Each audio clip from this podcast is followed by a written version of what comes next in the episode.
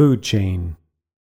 The Bible says in 2 Timothy chapter 2 verse 2, "And the things that thou hast heard of me among many witnesses, the same commit thou to faithful men, who shall be able to teach others also." Nature survives by means of a food chain. The frog eats the fly, the snake eats the frog, the hawk eats the snake, and so on. In each case, the life of the weaker is sacrificed so that the stronger may live. Nature's food chain is a saga of victim and victor, a sequence of suffering and satisfaction, a cycle of death and life. Each link of the food chain is marked not only by a loss of life, but also by a loss of efficiency.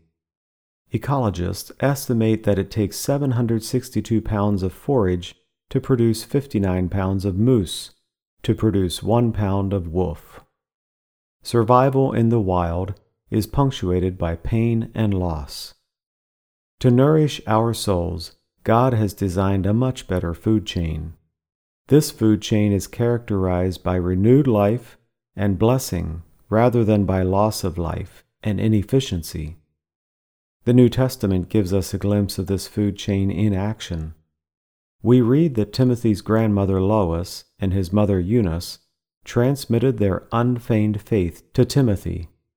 The spiritual well being of each family member was enhanced not only by receiving, but also by giving.